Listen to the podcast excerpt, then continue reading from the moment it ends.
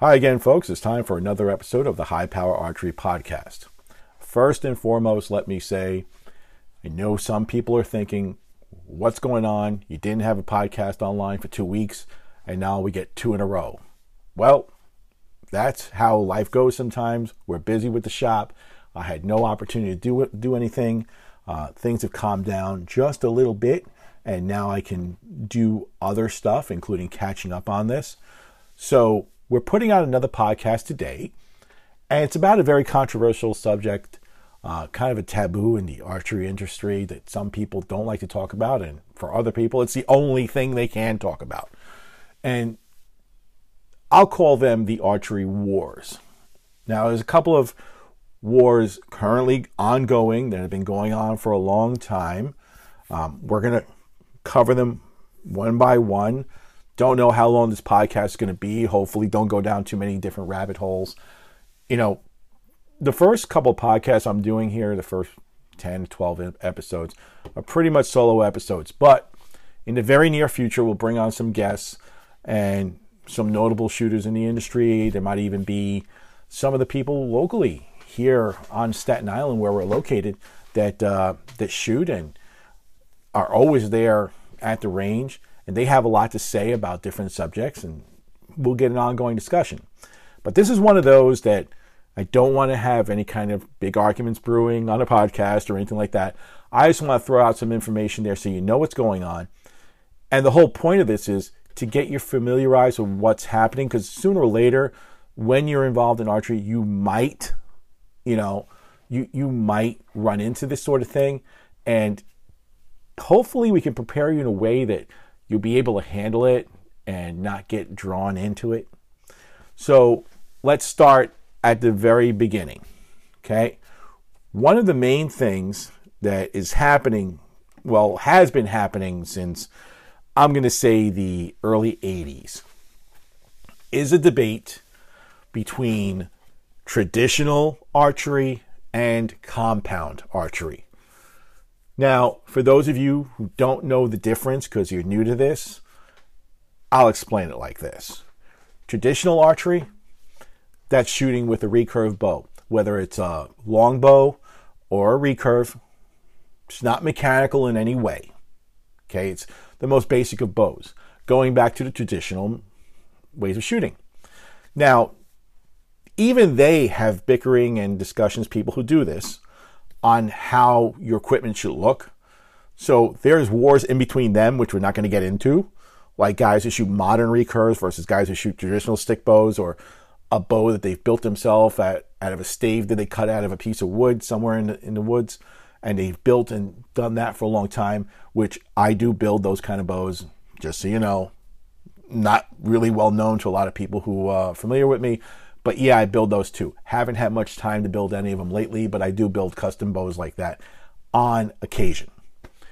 So I'm well familiar with that world. A lot of people think of me as just a compound archer. No, I've been around in this so long. I'm very familiar with that world. I just choose not to get involved in the bickering. So those people believe you shooting a compound bow is heresy. People who shoot compounds, there's a certain faction who believe people who shoot traditional are, you know, it goes beyond old school. Like, why would you shoot that when you can shoot accurately? I got news for you people. There's people who can shoot a, a recurve, a stick bow, better than most people can shoot a compound. There's not that many familiar out there because it's not really widespread, in particular in this this type, this part of the country. But there are people who can absolutely outshoot you with one of those. Me, I I kind of take a different path with that. It goes back to a movie I saw many years ago called Quigley Down Under. And the guy was an expert rifleman. And at the end of the movie, he's having a duel, and the guy he's he's dueling with takes away his rifle, and he says, "Here, I'm giving you a pistol. We'll see who who can draw faster." And he looks at it, and he's like, puts it in there. The duel goes down. Quigley shoots the guy dead. And as he's dying, walks up to him and says, I said I didn't much care for them. I never said I didn't know how to use one. I'm kind of the same. Like, I focus on compound, that does not mean in any way I don't know how to use a recurve because I do. It's just that most people never see me shoot one. You know, John Dudley is the same way. Everybody who knows who he is, but if you go back and dig around and if you've known about him for a long time, he used to shoot recurve. So there are a lot of us out there who do shoot both. And it's not like we're trying to be in the closet about it, but you just don't see me doing out there because I have more more called to shoot a compound than I do a recurve these days. But if being totally honest, I'd rather relax with a recurve than shoot a compound sometimes. But again, there are factions on both sides who criticize the other side for, for doing what they do. So here's the thing about it the, the trad people out there, their thing is you're not giving, if and it mostly revolves around hunting. Okay. Their thing is you're not giving the animal a fair chance. It's like, you know, you're you're taking this advanced advanced weapon out into the woods and it's unfair. Okay? They have limited range. You're shooting 10, 20 yards, maybe 30. If you're an Aaron Snyder, you're shooting way further than that, but whatever. And he's accurate, so no one can say anything to him. But you're shooting, for the most part, very limited short range. Then you have the compound people who are shooting a much more advanced setup, and they're shooting 30, 40, 50, if you're going out west, 100, you know, and then those trad people, and I consider myself a compound shooter or both, but they look at us like, you guys are being unfair to the animal because you can shoot so far and all that. There's people involved who shoot compounds who look at them and say, well, I'd rather overpower an animal or shoot something at a longer distance with a better advantage for me than shoot an unpredictable trad bow and wind up shooting something in the face. And that's an unfair criticism. I'm sorry. It's not true. Yes, can a compound be more accurate than than a recurve or a traditional bow? Yeah, it's easier to shoot. But if you dedicate time to learning how to shoot a recurve and you shoot within your known limitations, the advantage is the same. And a lot of people, frankly, and this is going to anger some folks. Uh, if you hunt in the Northeast and you're hunting in the Catskills or the woods of New Jersey, chances are you don't have a shot more than 20 yards anyway. For a seasoned trad shooter, whose advantage is it? Is it the compound shooters or the trad shooters? Believe it or not, the advantage for that is sometimes to the trad shooter because they're shooting instinctive or they're shooting another system but there's no sights. They can just pick up, aim, drop it. With a compound, now you have to focus through the peep. Get, you got to get back. You, have got, there's a lot of things wrong. Something can go wrong in your release. Something can go wrong in the release of a, of a recurve or traditional bow as well, but you're not using another mechanical release. You're using your fingers to do it. You can shoot faster. You can, you can shoot within your own known range and you can make that shot over and over again. A compound, maybe you're shooting at a different angle than you used to. You forget to do something. You look over your peep or under your peep. A lot of things can go wrong. In my book, advantage trad guy if he's practiced. If he's not practiced, it goes back to the other thing. If you don't practice with your equipment, you're not going to hit anything anyway. No advantage to anybody. So that's that's one of the quote unquote wars that's been going on for ever with that. Again, to me, if it gets you in the woods when it comes to hunting and furthering that particular tradition, I don't care what you use. As long as you practice with it and you're accurate with it, go out there and do whatever you want to do. Okay? Now, sometimes different trends come back. Okay? So, one of the trends that comes back from time to time is what's new is what's old is new again. And now we've got crossbows involved in everything. You now have crossbows that shoot 400 feet a second or claim to do so, whatever. And I sell PSE. We have crossbows as well. I probably sell in a year mm, 10% of whatever I sell as far as the number of bows I sell might be crossbows. Last year, I think I sold a, a few more than that, but it's it's a pretty low percentage here. Down south and other places, there'll be a lot of crossbows. In New Jersey, their their bow hunting season, you can use either one. In New York, it's not that way, but it's starting to change a little bit where they're adding a crossbow season during the muzzleloader season. But New York has a lot of weird laws, and that's what that's got to do with. But now you've got the compound people who are acting like the old traditional people because they say, no, no, you shouldn't be shooting with that crossbow. It's an unfair advantage. You know, there's no skill in that. You're picking it up and you're shooting it. Think back to the 80s. Guess what the, the traditional people were saying? There's no skill in that. You're picking up, you can learn how to shoot one of those things in two seconds. We all know learning how to shoot a compound bow is not exactly a two second thing, but you can learn it pretty quickly. And given enough time, I can show somebody how to shoot a crossbow in one day, maybe two, three hours max, to get them accurate out to 40, 50 yards if they're willing to learn, because most people have already experienced shooting firearms. This is much the same thing. So now you have the compound people yelling at the people with the crossbows saying, You shouldn't be doing this. Um, what did I just say about the people with the trad stuff? Compound to trad. They don't like each other. They they have arguments. Now this is not everybody. It's like I said, it's few and far between who are really really crazy about this. But I think you'll find, especially when you go to the outdoor shows, there are associations of tr- people trying to get crossbows you know, wider, you know, a wider view of them. You know, here's what we do, and their angles are, and it's not so much an angle as it is fact. It's easier to get someone into into the sport with this implement than it is to get them in with a compound bow because it's more learning, and you can get women into it. I got news for you. Some of my girls pull 60 and 65 pounds on their bows.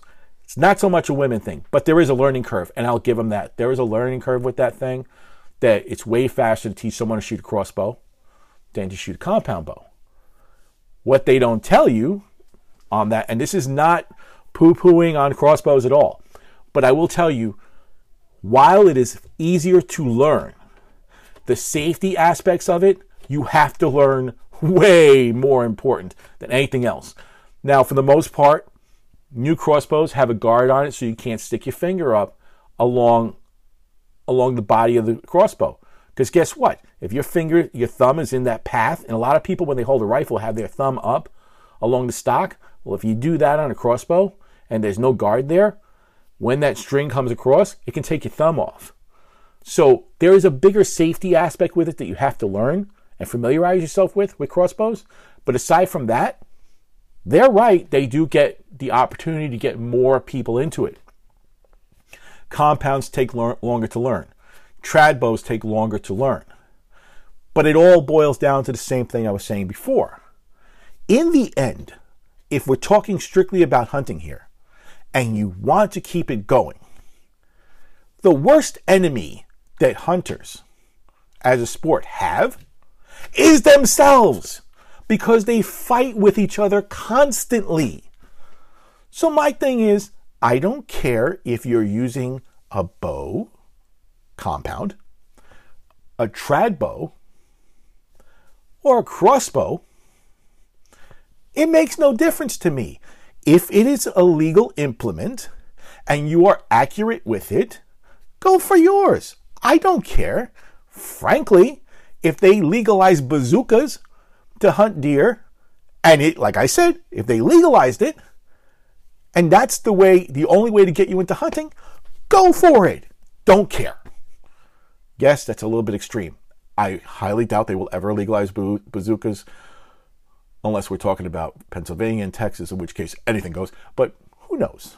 I'm just saying, and I'm kidding about that. Please don't go on anyone saying, "Oh, you guys are making fun of people in Pennsylvania and and and God's country and the freedom to use all kinds of firearms." I am not. It's a joke. Get over it. Anyway, what I'm saying is, whatever implement you're going to use that gets you into the field, so be it. I don't care. You know, you got to do what you got to do. So now you have the trad people versus the compound, the compound people versus the trad people, and the crossbow people. And those are two archery wars. Okay? There's a third archery war. Now, some will say that this started only recently. Quite honestly, it's been going on for a long, long time, and that has to do with speed. Okay? And this mostly pertains to compound shooters. All right? Speed, speed, speed. Back in the day, and I'm talking about the early 90s when cross, you know, compound bows were were still I would say in their infancy because they came out in the late 70s and 80s, but in the 90s they were com- becoming more widespread as the sport grew. And bow hunting became more popular. It wasn't just target shooting. We were shooting with aluminum arrows, okay? and 100 grain points, whatever. That was your setup. No matter who you were, you were shooting aluminum arrows. Then all of a sudden we came out with, and, and when you bought a bow back then, there was no advertisement for speed. They weren't making a big thing about speed.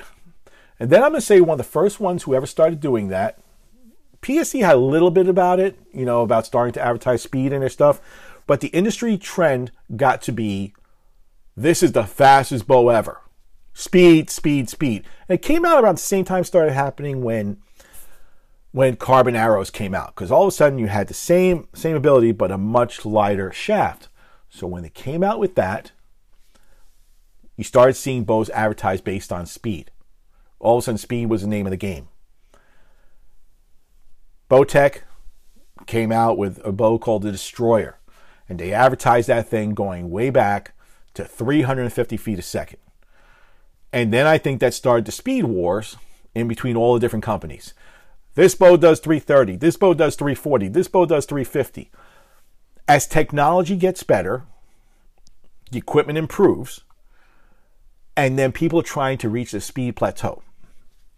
Now, we've heard my discussions on IBO ratings, how they come about knowing that number, and if you've ever talk to me about this, I will tell you the IBO rating means nothing because it's based on a 30 inch arrow, 30 inch draw, um, 300.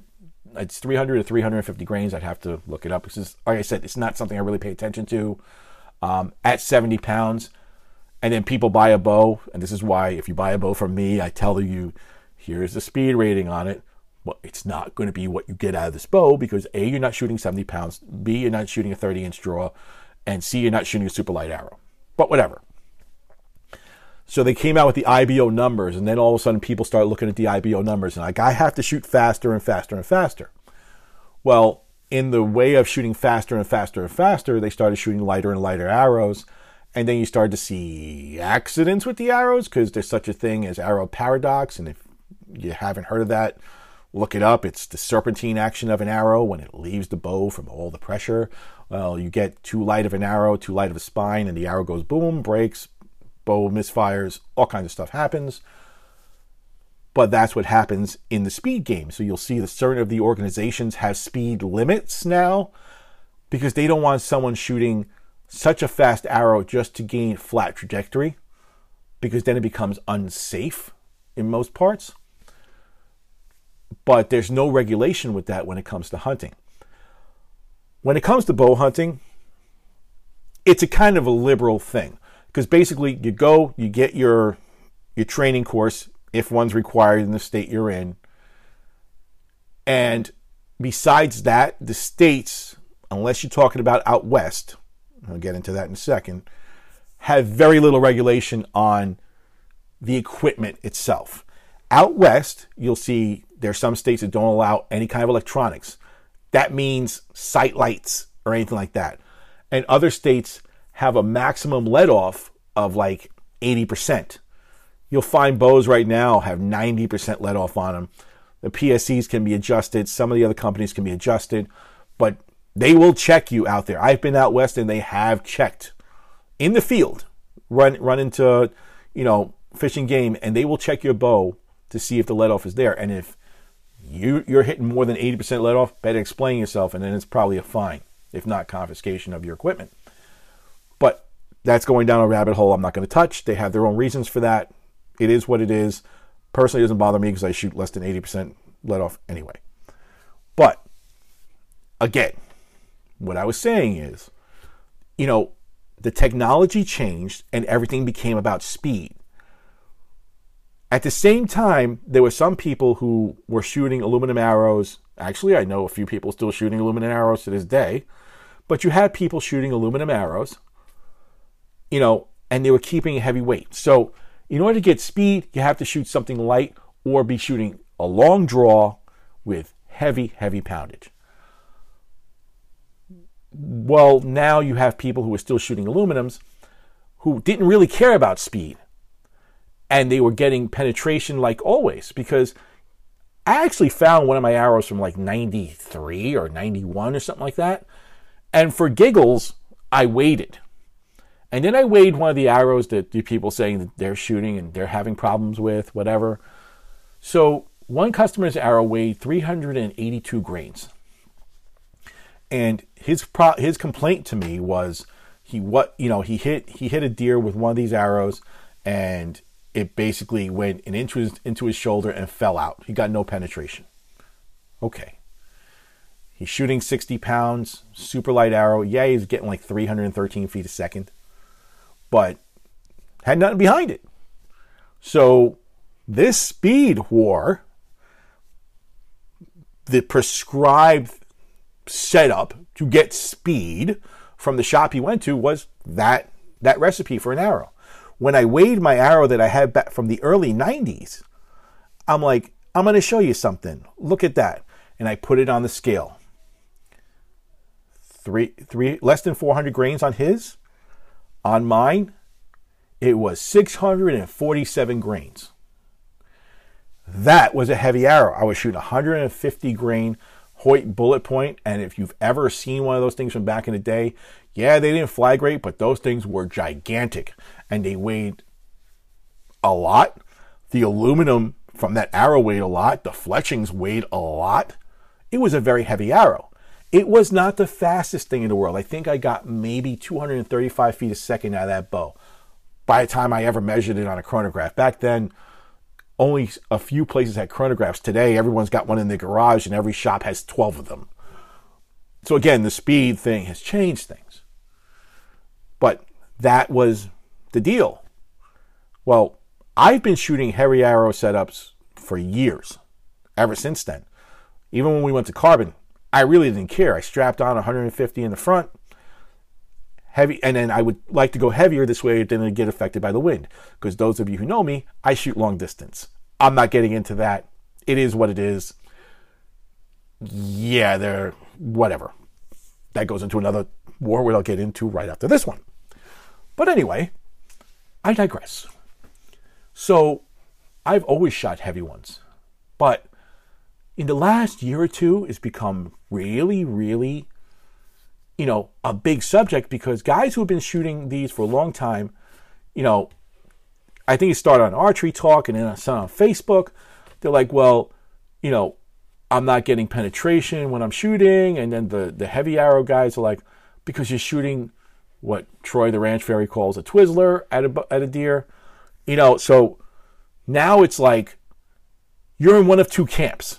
You're either in the super heavy arrow, super super fr- high front of center um, EFOC, which let me clarify stands for extreme front of center, where most of the weight is in front of the arrow.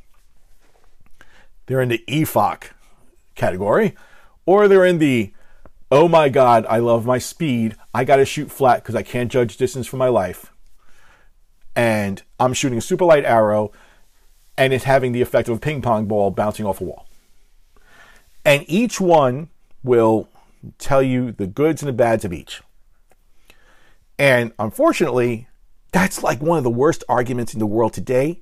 You go on Facebook, you go on Archery Talk, there's 10,000 arguments about that. It's devolved into the point where there are now groups specifically devoted to one thing or the other. I don't care one way or the other. I tell you to build a heavy enough arrow to give you a good flight at the distance you're going to be shooting. That's going to give you, if you're hunting with, it's going to give you the penetration that you're looking for. And we can get into the mechanics of how heavier arrows penetrate better and all that, and what front of center does to an arrow flight. We'll do that on another podcast. I dread the day I have to get into that one, but I will, and I'll do it with someone else on the podcast with me to give you two different sides of the coin. But um, yeah, kind of dreading that one. Anyway, you know, the best flying arrow that gives you the best penetration, gives you the best opportunity to harvest an animal ethically. Okay? And what's added to this whole thing is that when you see the shows on TV, you see these guys you know, shooting, whatever, and they make the shot. Deer runs off. Then they cut back. He's got the deer in his hand. He's like, it's wonderful. And they don't explain a couple things that happened between, or the fact that it was like the next day that they recovered the deer for one reason or the other. Maybe a bad shot. I come down it like this the arrow that you should build should be of a weight which produces the best results. Speed makes no difference to me best results with your given shooting ability. Somebody like a Tim Gillingham, who's a very, very well known professional archer, someone I've competed against, he'll say he can shoot as light an arrow as he wants. Yes, he can. Why? Tim is a professional archer who's been doing this as long as I have, even longer. He also happens to have a 32 inch draw and shoot 70 some odd pounds. Which means speed is not an issue to him because with that kind of setup, no matter what he shoots, it's going to be fast. Plus, his accuracy is at a level way above what most people will ever be able to get to, so he can pinpoint where he's going to shoot. And with about 95% accuracy, I can tell you he's going to hit it. So he might be able to pick in between the ribs of an elk somewhere and send it right through there. Level of accuracy. Like I said, shoot the arrow that suits your level of accuracy best. He can do that. He can pinpoint. How many people that you know can actually do that? Now, if you combine lack of accuracy with an arrow that's not built to penetrate, your experience may not be the same. So that's why I said, I'm not heavy, I'm not light, I'm not speed oriented. I'm into whatever is best. So in the in the wars, I'm neutral. So far, you know, three wars discussed. I'm in the middle of both. All three. I don't favor one side or the other because I have a, my own set of views that I've accumulated over the years on how to look at each. There's good and bad in each. Don't get me wrong. You have to figure out what works for you and don't go on the influence of other people. Now, the last war I'm going to talk about has to do with distance shooting. Now, there are people, probably people listening to this podcast, sharpening knives while they're listening to this, thinking of what they like to do to me for saying this. Just kidding. But here's the deal distance shooting is something that is very subjective. And I'm mostly talking about from a hunting perspective. I'm not talking about target, because target we can shoot out to 100, 120 yards. Dudley just pulled off a target shot at 500 yards. You can look that up on Facebook. We shoot at targets at all different yards, and no one cares. Why? It's not a living thing. We're not trying to harvest something at that range when it comes to target shooting. So no one cares. I liken it to, you know, and this is true. You go on Facebook and you post a picture of, I'm talking about into a non hunting group, you post a picture of a dead fish that you caught on a trip. No one cares. No complaints. Post a picture of you frying that fish up and cooking it. No one cares. Post a picture of you with a turkey that you shot during the turkey season. No one cares. Particularly on Staten Island, where they think that all turkeys should be eradicated. Open up a hunting season, we'll take care of that for you, but I digress. not getting into that. Same thing. Post a picture of a turkey. No one cares. Post a picture of you cooking and consuming that turkey. No one cares. Post a picture of a harvested deer. The wrong people look at it, and oh my God, the controversy you have just started. Every insult and and slander will hit you on the comments and all that. How dare you from all the, you know, the vegans, the naturalists, the people who buy their meat in the supermarket and don't think that those animals are killed, that the meat is grown that way. Again, a rabbit hole I'm not going to go down, but ever attend one of my hunting classes and I'll tell you all about those people. Anyway, they'll hit you a thousand times. Post a picture with a bear and you preparing the bear and all that. Same deal. This is what I'm talking about. When it comes to long distance shooting, like I said, target shooting, post the pictures on Facebook, whatever, nobody cares. So that reaction I told you about, like they don't care about the fish, they don't care about the turkey because apparently those animals don't have souls to them. It's the same thing when you talk among hunters, or bow hunters in particular, about the shots that you take. Because there are camps of people who believe it is sacrilege to shoot anything at more than 20 yards while hunting. Okay. Um, now, this one I do have a side to, but I'll explain that in a second. I'll give you an example.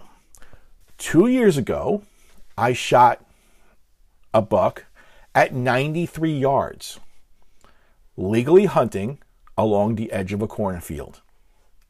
93. Okay.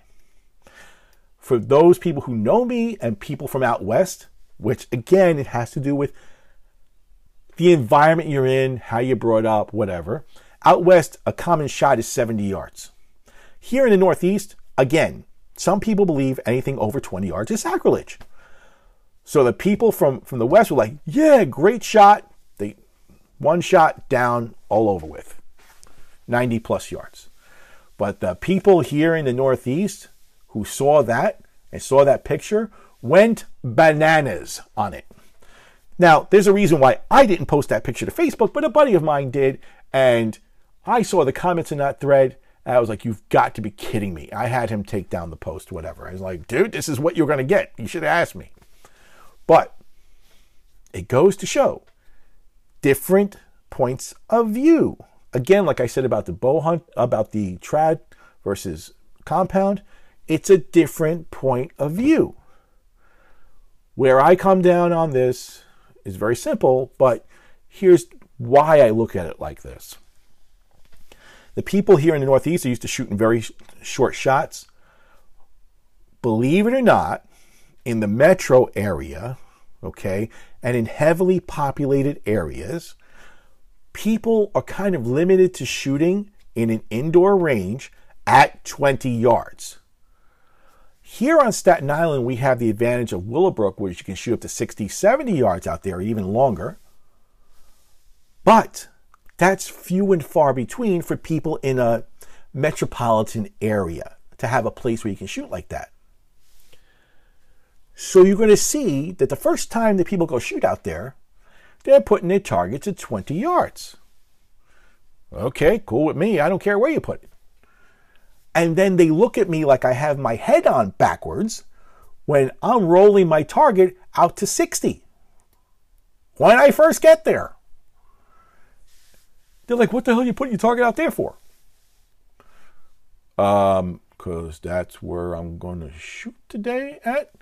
And they look at you with this, I don't know, was hatred or disgust or there's something wrong with you. Like this guy's got some kind of mental problem. Drop up until the point where I pull back my first arrow and I drop it right in the middle of the 10 at 60. Or I drop it in the 9 at 60. Or I drop it on a field target at 60, 70. Doesn't make a difference. Then they kind of shut up about it. But the mentality has become that these people start their own little wars about how far you should shoot. I personally believe it's because they have never had to or had the opportunity to shoot at a longer distance. Like I said, most of them are used to shooting indoors, 20 yards, that's it. So their instinct's going to be a compound bow should never shoot at more than 20 yards. That's what it is. And they're very, very vigilant about it, and they're very, very opinionated, and it can get into huge arguments. And there's absolute quote unquote wars on Facebook and archery talk about it. And it has to do with the same thing I said before. If you, in your ability, are able to effectively and efficiently shoot at a given distance, fine. If you can do it, do it. My bow, when I'm sighted out, okay, is sighted to 112 yards. I have a pin that'll get me out to 112. Why? Am I going to shoot an animal at 112? I kind of don't think so. That's the edge of my limit that I would probably shoot at, and it better be a big animal like an elk or something like that. But there's an effective range, which everyone has to know what it is. My effective range from experience, and because I hunt out west, where the average range for a shot is 70 yards, it's probably between 90 and 90 and 96 where I'm comfortable, and that's if everything is perfect. The animal is relaxed, the animal is still, there's not a lot of wind. It's the perfect scenario. Do I always find that? No.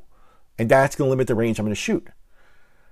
But to me, it should not matter how far I shoot as long as I can do it effectively and ethically. But to these people, they see it as heresy. And again, everyone's entitled to your own opinion. But it's one of those wars, as I'm describing, that's been going down for a long time. Ask somebody out west, like, what's the longest shot you ever you ever took? Someone will say 90, some will say 75, some will say 120. It really all depends. And to make it, I guess, I may have mentioned this one before, but I'm going to mention it one last time. I was on a hunt a couple of years ago, and it was an antelope hunt. And one of the guys that was in the party I was with was from New York City. Did not know him, he didn't know me, but he was from New York City. So the morning of the hunt, we're all talking with the guides who take you out. And the guides out there, there's two different type of guys. There's a guy who's going to get you in front of the animal, there's a guy who's going to tell you where to go. But we're having our talk about you know, what we can expect. And the guy tells me, he's like, well, he, he was familiar with me. He knew, he knows what my shooting ability is. And actually that particular outfitter, which I believe at the time that was Redstone Outfitters, they actually had you shoot to see how far you can actually actually shoot. And I think he had like a 40 yard target out there, and you had to hit the 40 yards. He wanted to see that you're accurate to some some point. So the same thing, you know, he, we're, ta- he, we're talking to these guys, and the guide says, "Well, I can get you probably within 75 to 80 for a, for a completely still shot." And I'm like, "I'm cool. I'm good with it." This guy from the city, you know, he's a very short distance shooter, I guess, and he had this look on his face. He's like, "What?"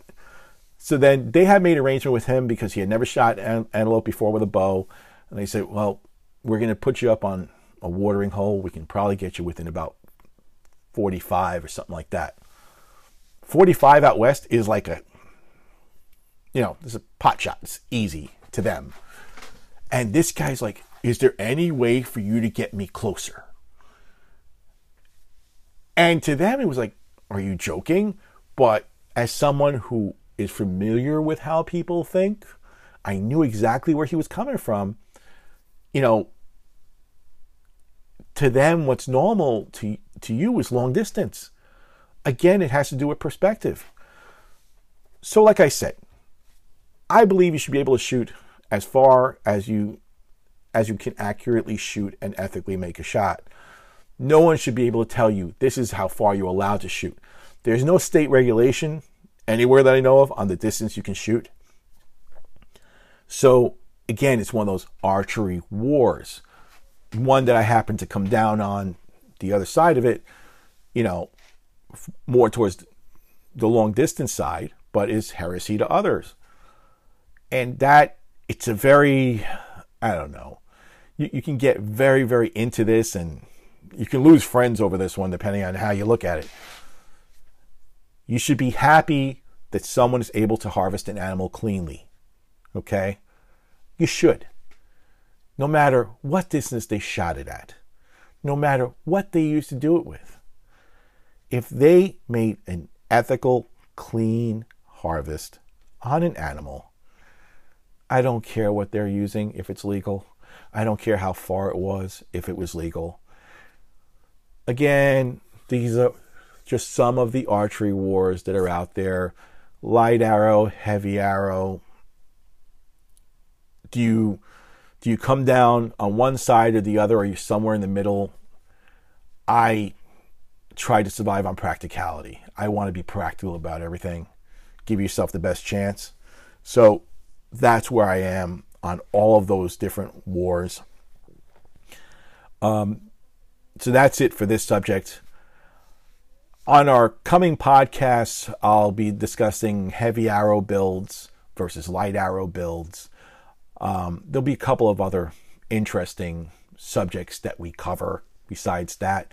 If there's something that you want to hear about, drop us a message at highpowerarchery.com. Email us at highpowerarchery at gmail.com. Be sure to like and subscribe to our channel. Um, you'll be seeing YouTube videos and announcements on the Facebook page about our new YouTube videos that are coming out as we finish up the shop over here with the remodel. We're carving out a section of it for doing videos. And it may not be me doing the video on all of them.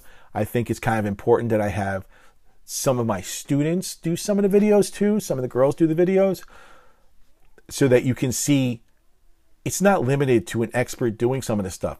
I teach how to do this, and I want people to see that anyone can do these things so that they're able to learn on their own. So, the YouTube channel coming soon, more podcasts coming soon. Like and subscribe to the podcast.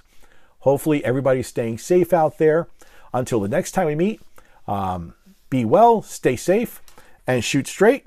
And we'll see you again.